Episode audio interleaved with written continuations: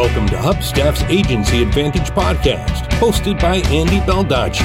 Each week, Andy interviews a successful agency owner who shares their proven strategies to help you build and grow your agency. Hey, everybody, welcome back to episode number 51 of Hubstaff's Agency Advantage podcast. I'm your host, Andy Baldacci, and today I'm talking with Keith Perhac of DelfiNet.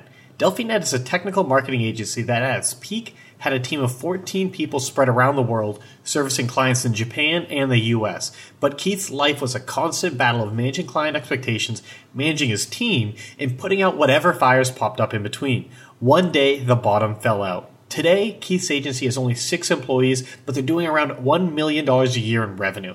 To get to this point, however, he had to take a step back and reevaluate his priorities.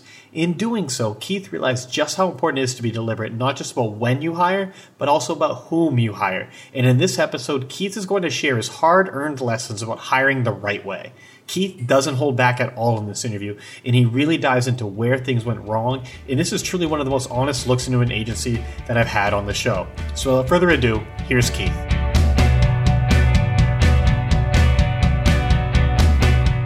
Keith, thanks so much for joining me today. Thanks for having me, man. Of course. And so you have a really cool story, and I want the listeners to actually hear that. And usually this is kind of like a throw a throwaway question, but for you it's really not. Can you explain what it is you do today at DelfiNet and how you ended up there?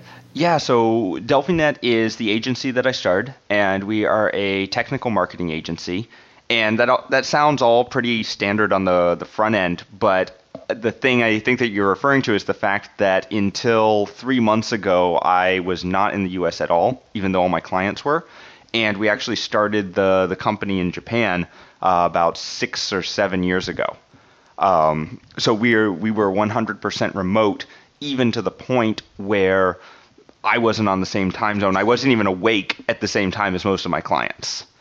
So yeah, it, it, gives us some interesting interesting challenges. Now there's some good points about that, which was we had essentially 24 hour coverage for all our clients. Right, someone was awake at all points during the day, but uh, array, I had a lot of early mornings and a lot of late nights trying to make sure that I could get on client calls all the time. You had a Mixergy interview where you really dove into that. So I don't want to rehash all of it, but for listeners, if you're curious about that backstory, check out the Mixergy interview but it's it's a cool story, and it's funny because you how roughly how big are you guys today? Uh, we fluctuate a lot. We're at six people right now. Um, I'd have to check revenue, but we're just under a million, I believe, mm-hmm. in revenue. Nice. And because what has that ramp up been like? Like how has it been just linear slow no. growth? Or it's been horrible. um, we it all comes in spurts, right? So we had we grew a lot and I had a lot of focus. I had a lot where I could focus 100% on the business. We were growing very fast revenue wise, and we hired a lot of people. And at one point, we were 14 people. Uh, we had a Japanese team that was focusing on marketing to Japanese clients. We had a US team that was focusing on marketing to US clients, as well as the dev, design, and marketing teams kind of fulfilling, doing all the, pro- the development and the, the producing deliverables, right? Um, then the bottom kind of fell out of that after what happened it a number of things so the i think a lot of people also have this where you grow and you're growing and you have this influx of money and you're like okay i could, we need to grow this as fast as we can and when you're three people you have a way of working and that doesn't work when you're 14 people right um, back when we were really small, when it was just two or three of us, we all owned everything, right? We we hopped on Slack, or there wasn't Slack back then. Whatever we chatted on, I think Skype, and we just kept talking, and we'd talk through any problem, and everything was collaborative, and things got done. Well, you can't do that when you're 14 people because everyone's working on something different. We had at that point, I think, 15 to 20 clients. Um, so everyone's working on something different. They all have different uh, expertise. So the designer has no idea what the developer's saying. The marketer has no idea what either of them are saying. Um, so there, but and there's where one person could manage everything. Now you're having to put things into teams, and some people were speaking Japanese, some people weren't, and like there, there's just so much going on. What and was your role at that point? My role at that point was mainly uh, sales and promotion. So I had a couple of event people who were scheduling me to go give talks. Um, I got into I got a couple of articles in the Huffington Post. I had a, like I think monthly we did a seminar locally, and then I would generally travel out to Tokyo, Osaka, wherever to give a speech or some sort of seminar there as well. Um, meeting with lots of clients, pressing the flesh, just getting the name out there and trying to grow the business, which honestly, once you get past maybe five people, that's what you, as a business owner, really need to be doing, which is because no one's going to be able to sell it as well as you are, right? But that also comes in the problem of you're able to sell it because you know it and you have the experience and you know what you're doing, right? So then you have to, but you have to let go of that, right? You have to let go of the doing in order to focus on the selling and to make sure that everyone's happy and their strategy and everything's moving, right? That the business is growing. And that's where it started crumbling, where, okay, I'm focusing on getting more clients and it's going really well, but we never put the process in place because we grew too quickly.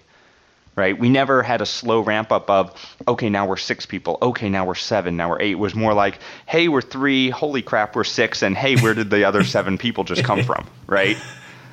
Were there any red flags along the way, or was there one thing where you were just like, all right, something needs to change? What happened? Was it just waking up one day and looking around like, what did I build? What was that? What big, happened? The biggest thing was when clients started saying, hey, where are my deliverables? I think it still happens to a degree. I think we're getting much better at it. Um, but at the end of the month, when I send out invoices and we're like, okay, everyone has a retainer, so did I provide 40 hours worth of value to this client, right? Not did I spend 40 hours because that's a completely different thing. I could some and we'll get into this as as we talk about the right people to hire, but you can't charge someone 40 hours for a single landing page, right? I mean maybe you can, but you're not going to keep them as a client very long, right? So the problem then is I was starting to see clients who either A were not getting the hours that they had inve- paid for, right? At which point I, I, of course, didn't charge them. Or B, they're getting hours but not quality, right? We haven't given them any deliverables. So maybe we sent them 20 designs and they were all like, oh, yeah, that's great.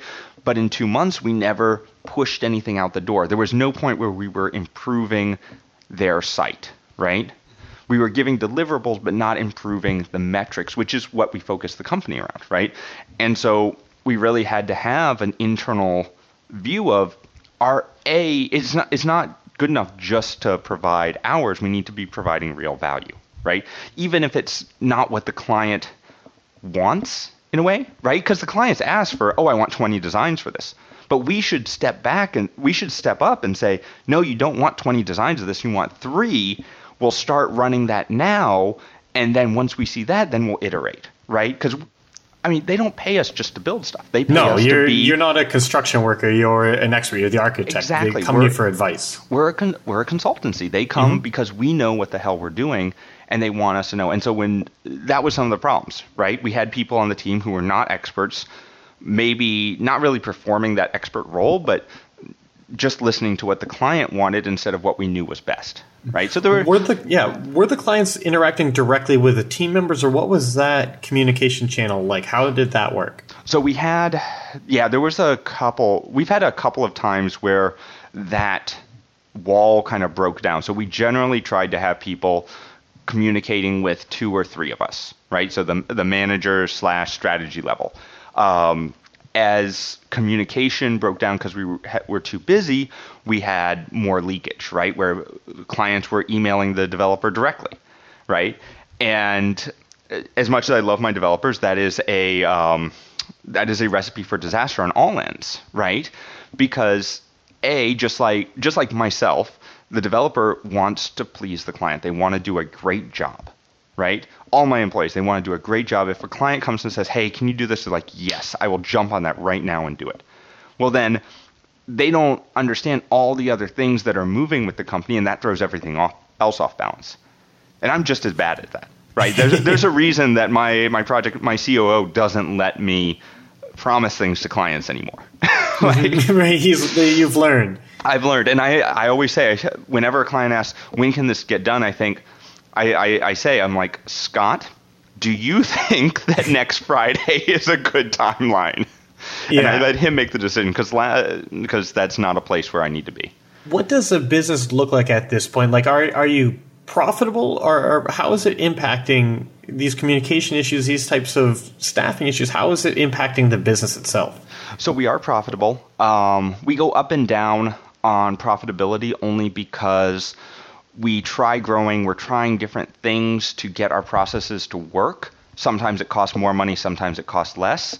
Um, also, I, you know, as a business owner, the goal is to reach out into new verticals and to try and figure out where we can best use our talents to make more money right? So is that always getting new clients? Is that doing something like an online course? Is that something doing something like SaaS? What does that look like? So we make a lot of false starts slash investments into that kind of stuff as well as our standard client stuff. Yeah, so it's not that the business wasn't performing or anything like that. It's just there are a lot of fires that constantly needed to be put out. Exactly. And that's been kind of our goal the last six to eight months, which is let's stop having so many fires, right? Because when you have 14 people working over two continents, two lang- uh, like four continents, two languages, doing marketing, design, development, the whole shebang, and two SaaS apps, there's a lot of fires that need to be put out all the time.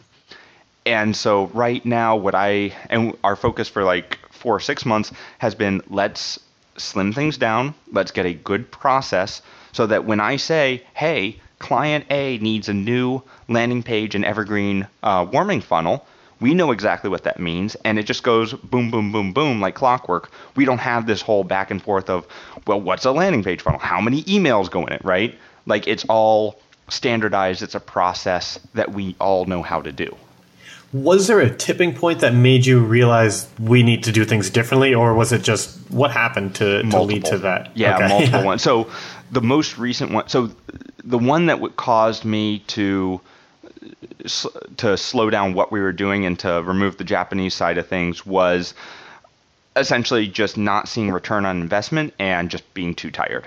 Is honestly was just burnout. The one that made me realize that we need more process and I need to get out of the management was the fact that I hadn't slept uh, in about I think four weeks or something just because I was so stressed about if each client was getting stuff delivered to them. Different people have different personalities. Different people have different skill sets. They are okay at different things. Um, the idea of managing multiple things and managing expectations of people is so out of my comfort zone right? Because I like people to be happy. And so whenever anyone emailed me that's like, hey, I thought you were supposed to have this yesterday, that just destroyed my life. Like that was the worst. Like even if it's not a mean email, just saying, "Hey, I thought I was supposed to have this yesterday," freaked me out so You're much. like, "Oh, I, I, let them down." I, I did. That's exactly what I felt like. I would drop everything. I'd jump into that, and then I had two clients email me. Oh, well, I thought this was supposed to go, and so now I'm torn and I'm freaking out, right? And so this increased and increased, um, and this is while I had a project manager as well. And and it's not like they weren't doing their job; it was just there was a lot of stuff. And so what he and I decided is said, okay, I can't deal with this anymore. This is not what I'm good at. I'm good at building strategy. I'm good at providing tools. I'm good at coming up with the ideas and building out what we're going to do. But I can't manage uh, 10 clients, right? So we need to build SOPs, or I need to build SOPs. I need to build checklists. I need to build process. And you and I need to work together, and you need to take over what's going on with everything because I can't do it, right? And part of that, and one of the things I really want to talk about today, was the importance of hiring people who you can trust to do that, right? And we have hired a lot of people from different cultures, from different strategies, from different skill sets and it's really hard to find people that are completely invested in your company and who, are going to do good work, right? And what we've really found is that we have so we've tried a lot of nearshore, offshore, uh, freelancers, consultants, the whole kit and caboodle. And we've tried expensive people, we've tried cheap people, and the only thing that we've seen consistent is people who are focused on working with us and focused on our success, we get great results from.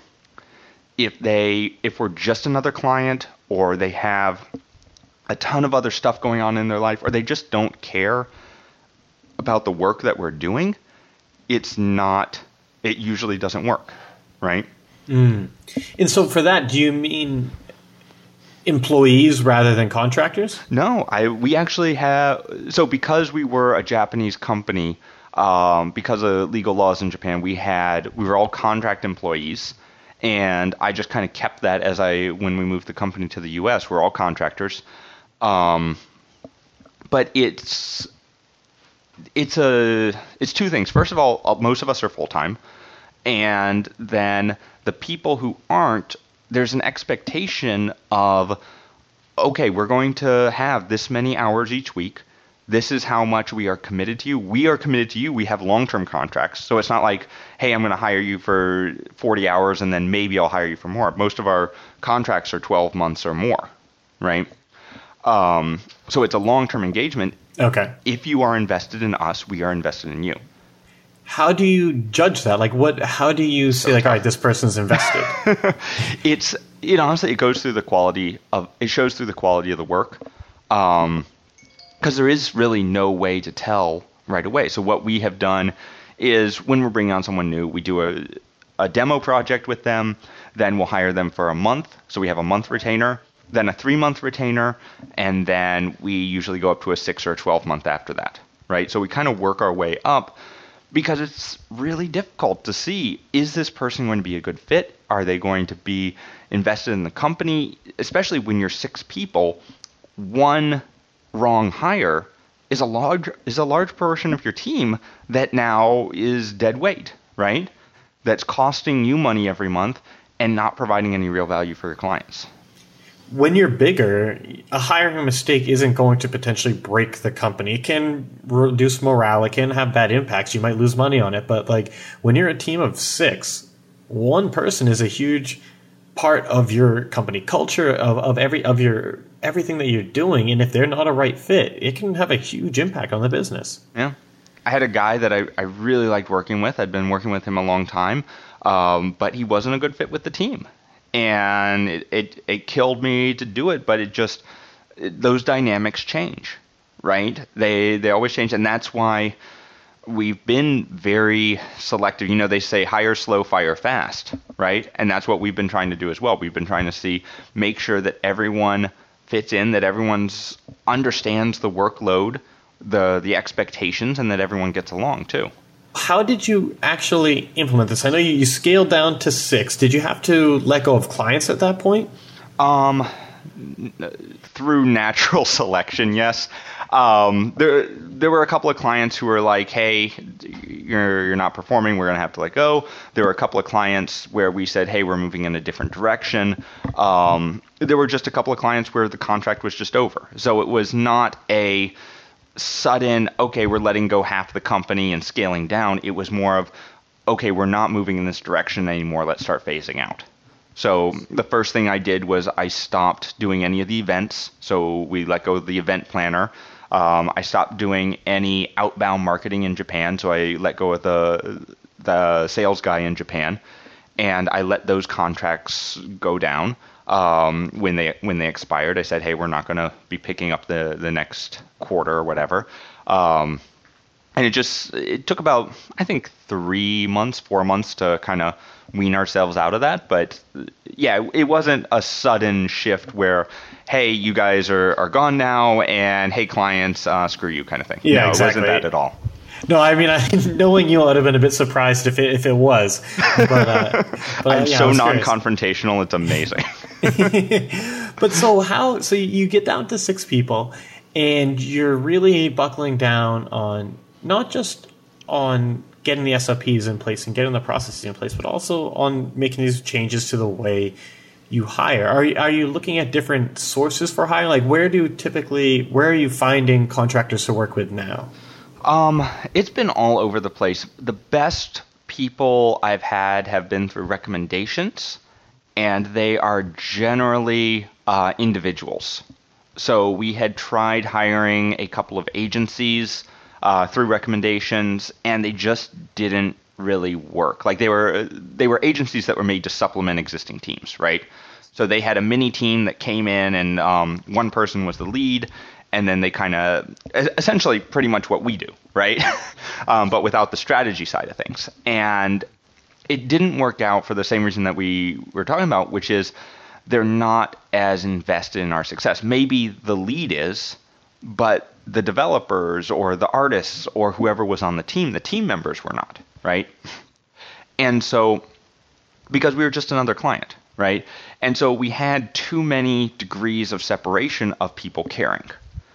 And and that that was very difficult. So what we've really been looking to do is finding people who a are interested in the work that we're doing. So they're not just people who are it's not just a designer it's a designer who's interested in marketing or interested in learning about marketing if they're not already right or developers who are interested in the type of work we're doing or build or building systems that talk to each other right because that's a lot of what we do um, i had talked to we're looking we were looking for a new developer and i was talking to a guy who's like really into react and the new javascript frameworks right and I'm talking to him, and he's like, "Yeah, um, so you do all these landing pages. Could we rewrite these landing pages in React?" I'm like, "This is probably not going to be a good fit." Like, it's someone who he was very into the dev side. He was very into playing with the technology side of things, um, but that does that's not necessarily a good fit for us, right? Right. And I want to dig into this a little deeper because when you talk about being invested, when you talk about these types of qualities, does it come down to just how much they care, or is there more to it than that? Caring is a big part. Um, I'm I'm of the opinion that at a certain level, anyone can learn any skill, right? And there's always going to be designers that are horrible, um, but a talented designer can always learn a new design style, right? A talented developer can always new, learn a new language and a new coding style it's a desire. When I say invested, it, I think it means two things. One, it means that they care if the company succeeds or not, right? They're not just there for a paycheck. They care if they send me a landing page and say, hey, this took 130 hours to create this landing page, right? They care that it's that versus hey this took way too much time i'm sorry but here's the issues i was having or even reached out beforehand right? It's not just a paycheck it's something that they care about what they're providing and what they're providing to both me and our our clients right?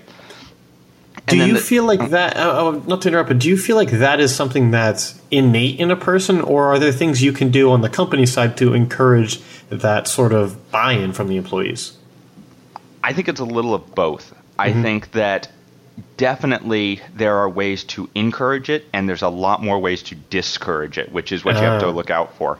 Um, and I think that innately, all people want to do a good job, and they want to own what they build, especially in kind of the designer, copywriter, developer circles, the the, the circles that we are in, right?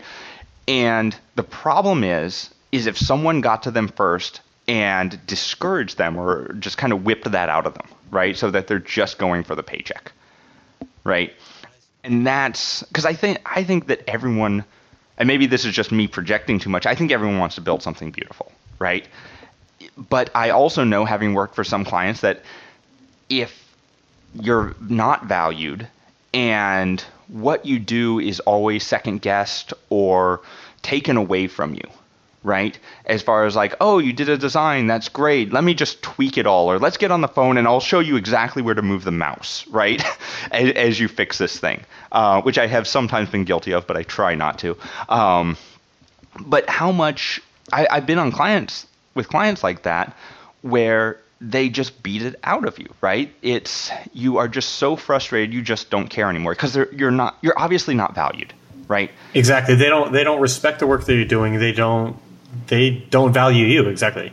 Exactly. And I think that works just I think it's just as important if not more for employees or contractors that you're working with long term because at the end of the day, you can fire a client, but do you really want to fire an employee or a contractor you've worked with for a year or two, invested this time and energy into because you are not valuing them, right? You want you want everyone you work with to feel valued, like they're doing a good job, right? And that doesn't mean sugarcoating everything. That just means when people come up with a good idea, tell them, "Hey, that's a great idea." When they have a when they bring something to the table, don't just dismiss it out out of hand, right? Just I guess treat them like here here's the biggest thing. And this is the thing that always used to annoy me when I was just doing consulting is after a year or so working with a client, let's say, they would hire a new consultant to come in and make recommendations, right? And they would be the same recommendations that I had been trying to push forward for months, right? But because the consultant comes in and he's new and flashy, he's like, "Oh my god, this is brilliant! This is brilliant! Let's let's do all of this." And and, and you're just sitting there banging your head. I'm just so wall. upset, right? It's like I've been trying to get these. I this is what I've been saying for three months. Why couldn't you listen to me? And that's the important thing. Don't discount people just because they've been there forever or they're not the new freshness or what. You have to listen and value everyone on your team. If you're not valuing your team, why do you have a team? Right? Why are they there if you don't value them?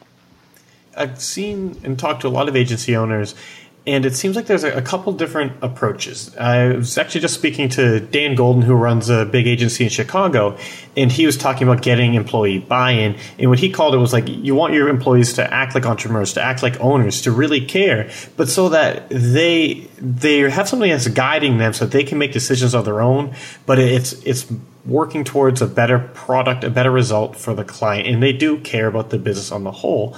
But then you also have on the other side, you'll have the more highly productized agencies where it's checking a lot of boxes and that's about it. And so they're not as invested in their employees because they see it as more A replaceable. cog in the wheel. Yep. exactly. And I think both are valid. I'll, I'll put that out. I think both strategies are valid. It depends what type of company you want to run. Um, now, I don't think that they're completely separate either, right? Because especially in a each person owns the project, has to have buy-in, is invested. You still need some checklists. You need SOPs. You need something to make sure that no matter how invested someone is, someone's going to forget something, right? That's Yeah. just how people are. I think that's important too because if you don't have those things, if if someone has to do this one project a dozen different ways and you're not happy with any of them as a manager and you they're not getting where you want that's going to discourage them. And so having some of those SOPs is going to make them not as likely to go crazy and hate their job. Right, exactly. And what I see, you know, usually uh, I guess we could call them like checkbox farms. I don't know, like uh, the the, process, the productized uh, consulting or the productized services side of things. They usually have one person that has the buy-in, that has the owner. That's the project manager, right? And everyone else is just filling out the checkboxes, cogs in the wheel, right? So you're paying one person a lot of money, and everyone else is probably paid very little money, right? Because they're just cogs in the wheel, they're easily replaceable. I actually prefer the other way where everyone's paid pretty much equal because everyone is equally invested in the success and everyone when everyone's invested that much, I know that I'm paying for smart people to solve problems on their own, right? Because at the end of the day, especially with a team of 6, at the end of the day, the person with all the answers, quote unquote, when no one had, when no one knows what to do, right? So there's like 20 things that could be done. Which is the correct one? That goes to me, right? So the more unanswered questions that people have, if they don't feel like they have the buy-in and the ability, I, when I say ability, I mean the the permission. Let's say Right, yeah. permission to make those decisions. They all come to me, right? And that's a I think that's a horrible way to run a company for me personally with like a team of six. I'm going to stop Keith right there for a quick word from our sponsor, but don't go anywhere. We'll be right back. The Agency Advantage podcast is brought to you by Hubstaff. Hubstaff makes time tracking software for remote teams so you can stop tracking time with spreadsheets or whatever else your team decided to use that week and start getting the insights you need that can only come from having accurate data all in one place. Our best clients are agency owners, and while they love the accountability that comes with it, it's sort of like Upwork but without the crazy fees. Where they really find the value is by being able to connect Hubstaff with their project management tool to see how much time it really takes to deliver each part of a project. Think of it as Google Analytics for your team. I've been absolutely blown away by how many times an agency owner has come up to me and said, Andy, we started using Hubstaff a month ago, and after looking over the data, we realized we've actually been losing money on one of our most popular services. If you don't know what your real profit was in your last project, then you'd need to try Hubstaff out. To say thanks for tuning into the show, Hubstaff is offering all of our listeners a 30% discount on all of our plans. All you need to do is head over to try.hubstaff.com forward slash podcast and use the coupon code ADVANTAGE. That's try.hubstaff.com forward slash podcast and coupon code ADVANTAGE. All right, let's get back to Keith. I was just talking to, to Brian Casel, and like he has a very different approach. When someone comes up with a client, whoever comes up with something that's like not out of scope, but that requires a change in their process, it automatically has to go to him, and then he'll adjust all the processes to account for that, so that next time it doesn't. And it's like if that's your personality, and if, if that's the business you want to build, that like that's fine. There are ways to make it work, but if you don't want to have this rigid, structured company business and you don't want to you want to let the people solve it on their own then you need to empower them to be able to make those decisions. And brian is honestly the master of the sop like i i want him to coach me on how to make good sops to be honest. He I, i've actually i've been a client of his. I've talked to him. Uh, i've been on his podcast. He is just it is amazing what he's been able to do now the difference between brian's company and mine is that he has a very, and we're talking about this, he has a very productized uh, service that he's providing, right? He, they write blog posts, they have a format that they follow, and it doesn't make sense to have something like what we do because we do very much off the cuff, um, what they call done for you, bespoke, yeah. right? We are yeah. bespoke services. Now it's interesting because we always start with a set productized offering. So we always start with an evergreen funnel or something similar to that, some something that we know we can produce, know we can produce well, and get really good improvements for the client. And then we kind of go into, okay, what do you want us to work on next? This is where we think we'd be good. And so from starting from month two or three, we're really all over the place as far as what we are doing for the client. Right. So, and that's why in our specific case, we can't do it as a as a checkbox, right? Because there's no more. This is how we. This is each step of the way. So we have to have people who have buy-in. We can't have a developer have coded up a page and say and just stick it out there when the buttons don't work or the or the analytics isn't there or something isn't right. Right. right. And then a lot of the value that you're providing to maintain these retainers is the extra strategy that's going to be more custom to each client. You're not offering the same exact thing, and you're going to start from a similar place. But as you dig in, as you see what works, what doesn't, you're going to adjust, and you need people who are able to adjust. Not like you said, not in terms of capability, capability, but they're allowed to. They they're given the permission to because you trust them because they do have that buy-in. Exactly. Exactly so I'm curious to, to, boil this down a little bit. I mean, we talked about a lot, but to boil it down a little bit, we went way off the rails. Yeah, but but it's funny because I, I think agency owners a lot of times intuitively they're going to relate more to your method of an agency. They're whether or not they're, they're full stack, whatever full service, whatever they want to call it, they're going to be doing different things for different clients.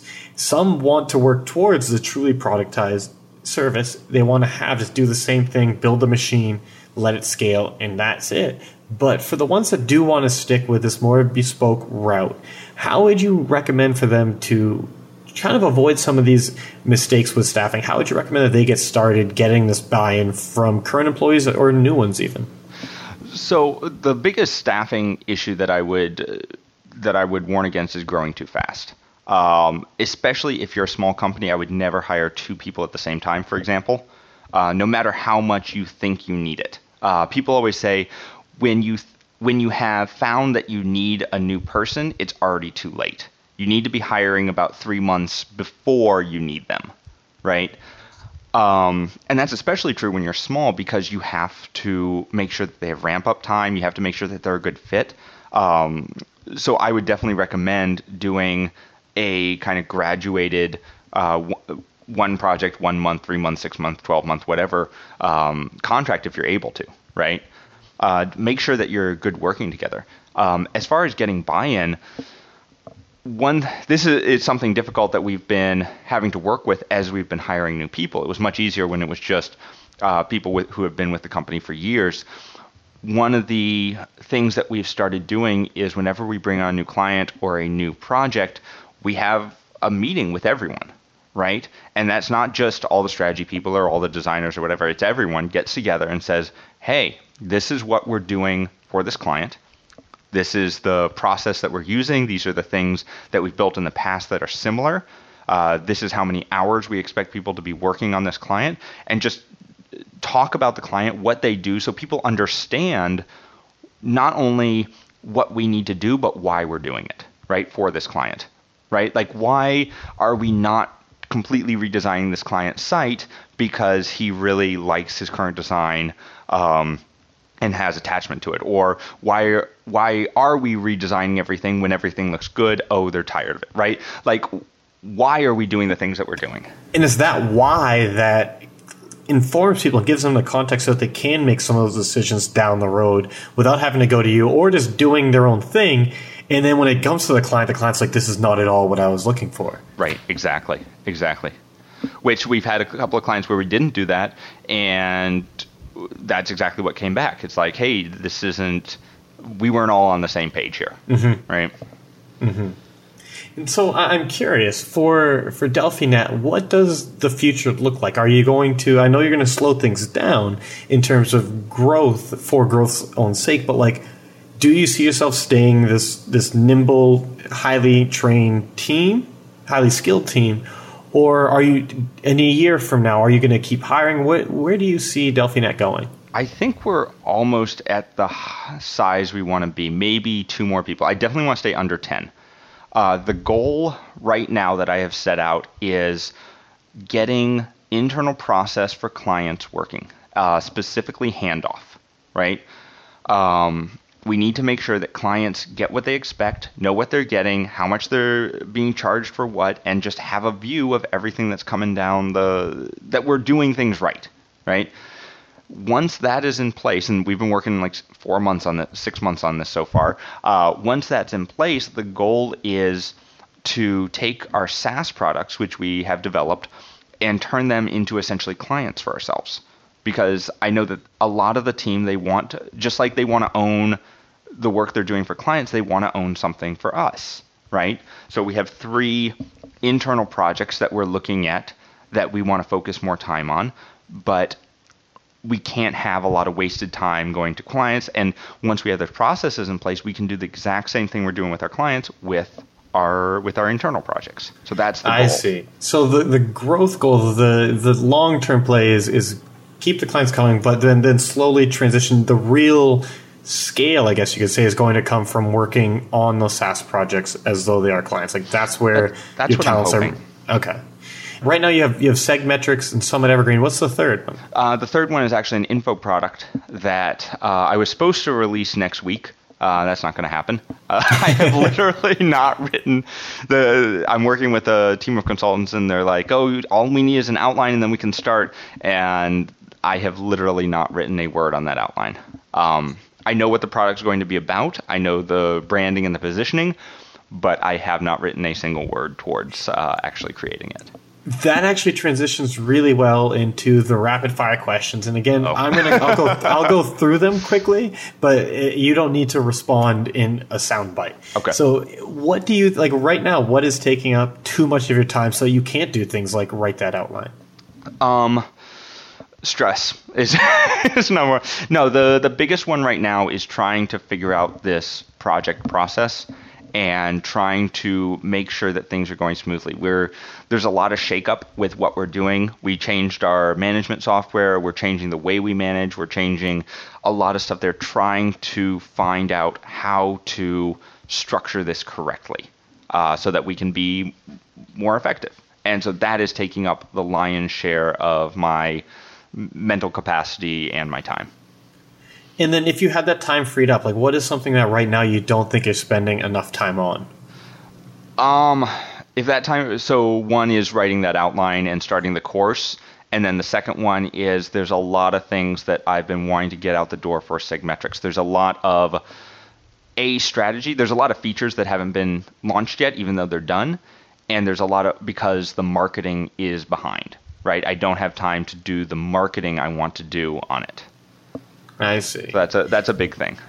Interesting. And so, what are you hoping to accomplish in the next month? Is it really just getting, hopefully, getting that Not outline explode. done? Yeah, Right. not explode. Um, no, like the m- number one thing I would like to have done by the end of this month, and I I think I just have to put the course on hold until next year, uh, which is kind of sad. But um, what I would like to get done is to have the process dialed in so that my COO can take charge of all the clients and that I come in for strategy and building tools so the team can work better. I don't think I I need to get out of that stressful world as much as possible. I see. And we we talked a little bit about the long term plans for DelfiNet and how it's going to be focused on the SaaS, keep the team small, still work with clients, but really treat your other projects as clients. But do you like right now? Do you see a light at the end of the tunnel? Like, is this something where you see you've started the process of acting on these changes, but do, are you at a point where you're like, all right, things are clicking now. We still have a ways to go, but we're making progress. I think so. It's an interesting question because I think we are making progress, but because I am, and I'm fully transparent, I am not a great manager. I'm good working with people. I'm good understanding strategy. Managing tickets, managing communication is not my strong point. So I know that we're making progress because it's getting better. But do I see a light at the end of the tunnel? No, because because I, I don't know. I'm sure that there will be, but I can't see it yet and I'm and I'm relying very much on my COO and the the other people in the strategy team to kind of help me through that because it's not my um, it's not my forte. When would you like? What would have to happen for you to wake up one day, look around, and be like, "All right, like this is what I was hoping to build." Would it just be not to get called in the middle of the night with a client? Would it be to have like? How would you know? All right, I've done it. Like this So the- is what I wanted. so I keep doing these litmus tests every now and then where like for example I was telling you I flew to Minneapolis this week um, for three days. So I was pretty much out of touch for three days. Like I answered a couple of phone calls. And the test is when I come back is everything on fire or are things okay? And I've done it a couple of times. Sometimes it works sometimes it doesn't. My ultimate test would be, and I had a client do this to his team once, which is why I think it's a great idea. Um, he left for two weeks. He went to, I think he went to Thailand for two weeks, and he said, "Keep the company running." like he, we had we had plans, we had things we had to launch. Like it wasn't like the company was just sitting still. Like there were goals that we had to achieve, and he's like, I will be around for two phone calls during the next two weeks unless things go horribly awry. You need to take care of it. Um, How'd it go? It went well. We actually joked that we should um, call Madame Trudeau and have a wax model made of him, and then we could just have the videographer like take old sound clips and the wax doll and completely replace him, right? and so we ju- we just kind of take on without him. Uh, so it did went, it went very well, but I don't think that my company is at a point yet where I could disappear for two weeks without um, my COO coming and murdering me. So. I'm also not sure what would happen to you if you just went away for two weeks. I think you would go crazy and come back after a few days. I don't. I don't know. I don't know. I, I had a good time in Minneapolis. I'll put it that way. No, that's good, and I'm glad because like it does seem like you're making progress, and I'm sure. I think the way your personality is is that you're going to take a lot of this on mentally yourself and and really tie into that. But it does, as an outsider, it does seem like you're making progress, and so I'm excited to to see hopefully in, in six months to see what it's like and, and see the changes you come. And so hopefully, are you going to microconf this year? I am. So I'm going to starter, and then I'll probably be around for build as well. So I'll just be kind of hanging out uh, in the lobby for build, and then I'll actually come and attend starter. Um, but there's one thing I want to mention because you kind of hit on something there, Yeah. which is you have to decide as a business owner, you have to decide what you are good at at the business, right? And focus on that. Brian is great at building those SOPs. He's great Exactly. at building that process so that other people can follow it. I am great at coming up with the ideas and strategy that are going to grow the company, right? Mm-hmm. You have to hire people who can do what you can't, right? Yep. Or what you're not willing to do.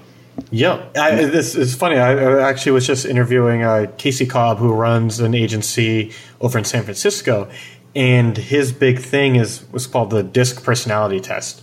And if you, you, take this and it tells you what dimensions you excel on, what you don't, and it gives a lot of insights into just how you operate as a person, which is one makes it easier to identify just intuitively like these are tasks that not that I'm not good at, but they're just not suited to me but it also helps you understand other people on your team and how they operate. Because when you get a lot of different personalities in the mix, when your team does start building, these things really matter.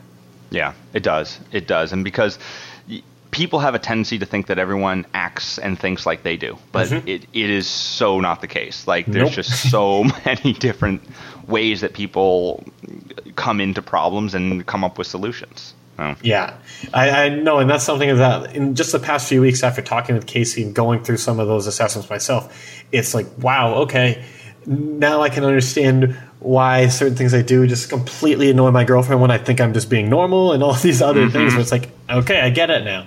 But, but no, the, to wrap things up, Keith, I'm curious if, if, listeners want to follow along to see what you're up to at DelfiNet, to see about some of your projects, where should they go? Um, so the best place that has everything we have is called developyourmarketing.com. Um, and that has the agency page. It has links to Segmetrics Summit. Um, great way to get in contact me with me and everything. So everything we do right there, developyourmarketing.com. Awesome. And I'll make sure to get all of that linked up in the show notes. And Keith, I just want to say thanks again for coming on the show and for sharing everything. That was really a fun talk for me. Thanks so much, man. It was great.